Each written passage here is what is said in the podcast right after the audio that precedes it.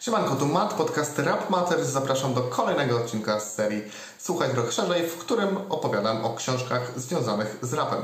Dziś mam dla Was autobiografię Rahima, która nazywa się Rahim, Ludzie z tylnego siedzenia, napisana przy współpracy z Przemkiem Corso, wydana w wydawnictwie SQN. No i cóż, jest to książka, która zaczyna się takim bardzo typowym autobiograficznym e, wstępem, znanym z dziesiątek e, autobiografii e, piłkarzy, czy innych osób, czy, czy innych sportowców, które wychodzą na pęczki, czy w wydawnictwie SQN, czy też w innych wydawnictwach. E, napisane jest to takim bardzo nudnym językiem, bardzo nienaturalnym nawet rzekłbym, bo w, pierwszych chyba trzech, e, dwóch nawet rozdziałach trzy razy pojawia się fraza, że złapałem bakcyla. Nie wiem, czy Rachim tak mówi, jeżeli tak mówi to ok, ale no nie wiem, zajarałem się czymś, złapałem zajawkę na coś, nie byłoby to bardziej naturalne, ale okej. Okay. Do tego mnóstwo jest powtarzania tej tytułowej frazy, ten język jest taki dziwny, sztuczny. No, e, ja wiem, że Rahim tutaj nie będzie osobą, która będzie, nie wiem, bluzgała na przykład w każdej linijce, bo to chyba nie jest ten typ człowieka, który by tak robił, ale to jest naprawdę zbyt nijakie. E, z książki w ogóle, jeśli chodzi o całość, bije bezpieczeństwo i taka chęć, by wszystko tutaj szło gładziutko od linijki i żeby żadna kontrowersyjna teza, nie daj Boże, nie została wypowiedziana, a jeżeli została wypowiedziana, to trzeba ją przez kolejne trzy akapity e, wytłumaczyć. E, zmieniono nawet ksywę osób, z którymi Rahim się nie dogadywał, z których Rahim nie lubi, którzy go tam chcieli przekręcić. E, na przykład pewien wydawca ma inną ksywkę i też od, pochodzącą od grzyba i nazywany jest maślakiem tutaj. Tutaj ze strachu przed pozwami zostało to oczywiście zrobione, ale no brzmi to dziwnie.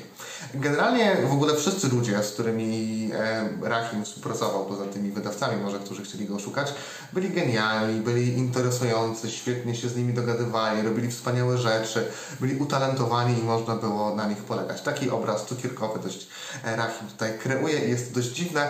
Jeszcze jednym wyjątkiem jest e, jedną w ogóle taką postacią, która jest szara, bo oni są wszyscy albo dobrzy, albo niedobrzy, a taką jedyną szarą postacią jest Gustaw, też wydawca z Gigant Records, no i on jest taki 50-50.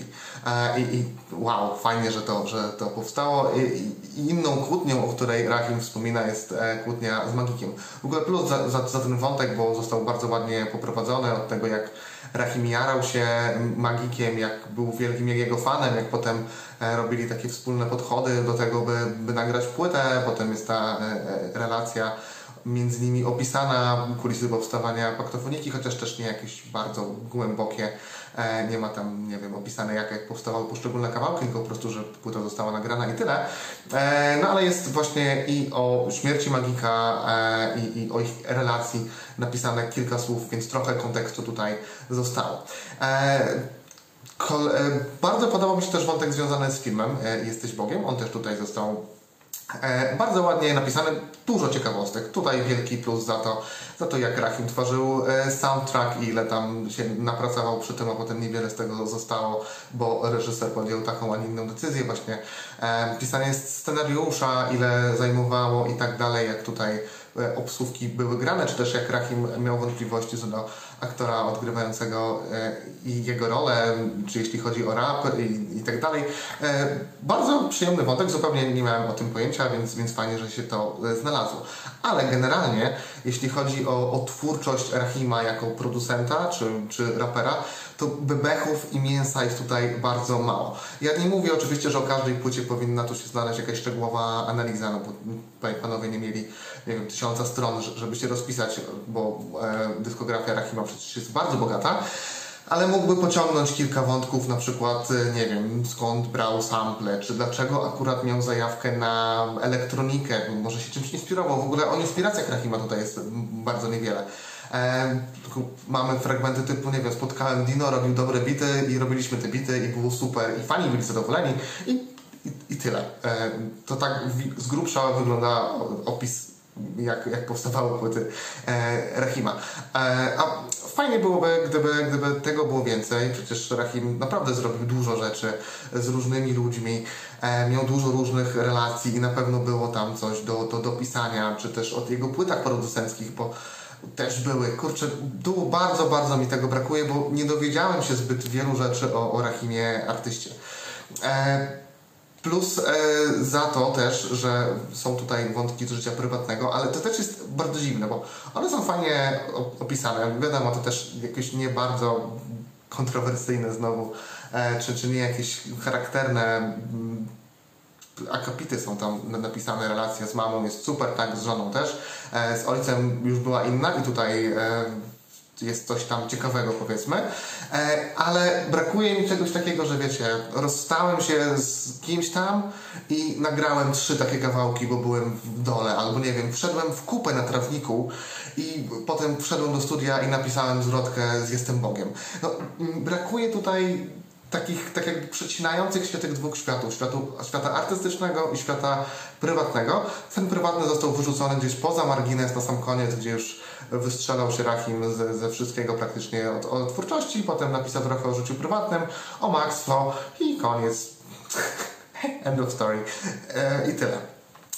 Sporo jest natomiast takich wstawek, e, nie wiem, coachingowych i takich fraz typu e, słuchaj ludzi, którzy ci pomagają, bo ich pomoc może ci się przydać.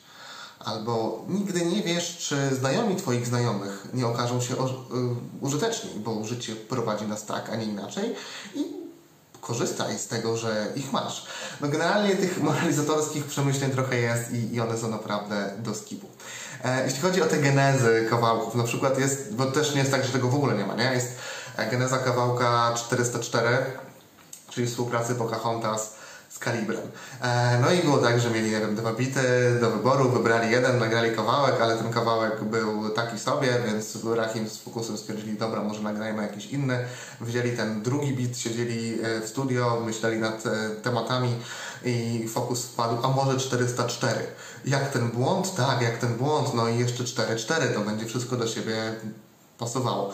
No i nagraliśmy i było super i fani się cieszyli i był to powrót i wielkie zażegnanie jakichkolwiek zarzutów o to, że nie lubimy się i coś takiego. Wydaje mi się, że trochę motałem się w tym, co mówię, ale i tak powiedziałem to ciekawie niż zostało to napisane. A poza tym to nie jest jakaś żadna, nie wiem, wielka anegdotka. Nie wiem, mówili, że Abrada wykładał się 10 razy i nie, nie potrafił e, napisać zwrotki, albo nie wiem, Joka przyszedł i śmierdziało mu z ryja, bo jadł wcześniej kebaba. No to, to byłoby coś, byłoby się gdzie uśmiechnąć.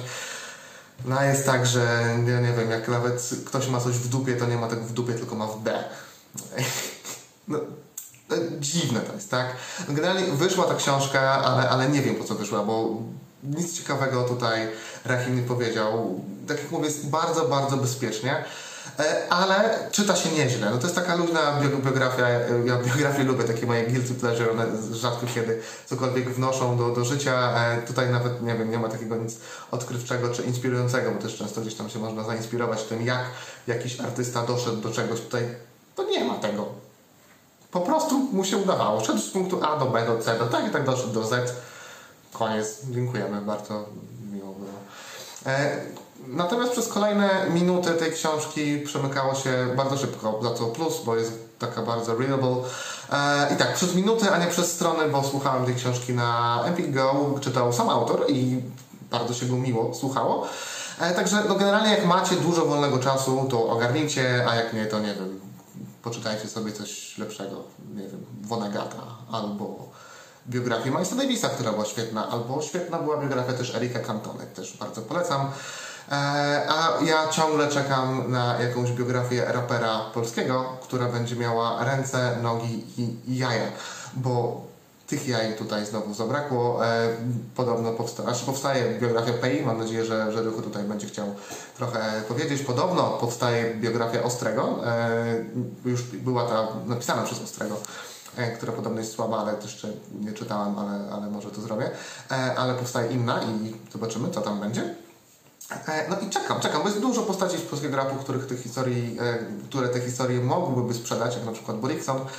No, ale cóż, e, no trochę, znaczy trochę, no negatywnie oceniam tę książkę. No nie liczyłem na to, że Rahim będzie tu mówił o zaliczaniu pięciu lasek na backstage'u, bo chyba nie jest taką osobą, tylko raczej po koncercie e, jechał do hotelu i odsypiał, żeby, żeby wrócić.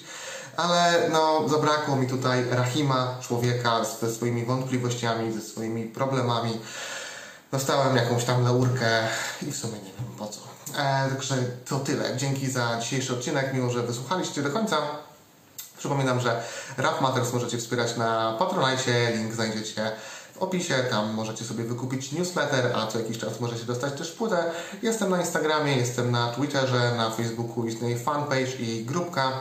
E, tam są do wygrania płyty e, i cóż tam jeszcze mogę rzec, że dobre płyty możecie kupować w sklepie iwoski.pl. W sklepie Iwoski niestety e, nie kupicie autobiografii Rahima, nie, nie kupicie też żadnych, e, żadnych płyt Rahima, tak mi się wydaje, nie szukałem, ale kupicie za to Julio Iglesiasa i na pewno przy Julio Iglesiasie, Iglesiasie miło się będzie czytało.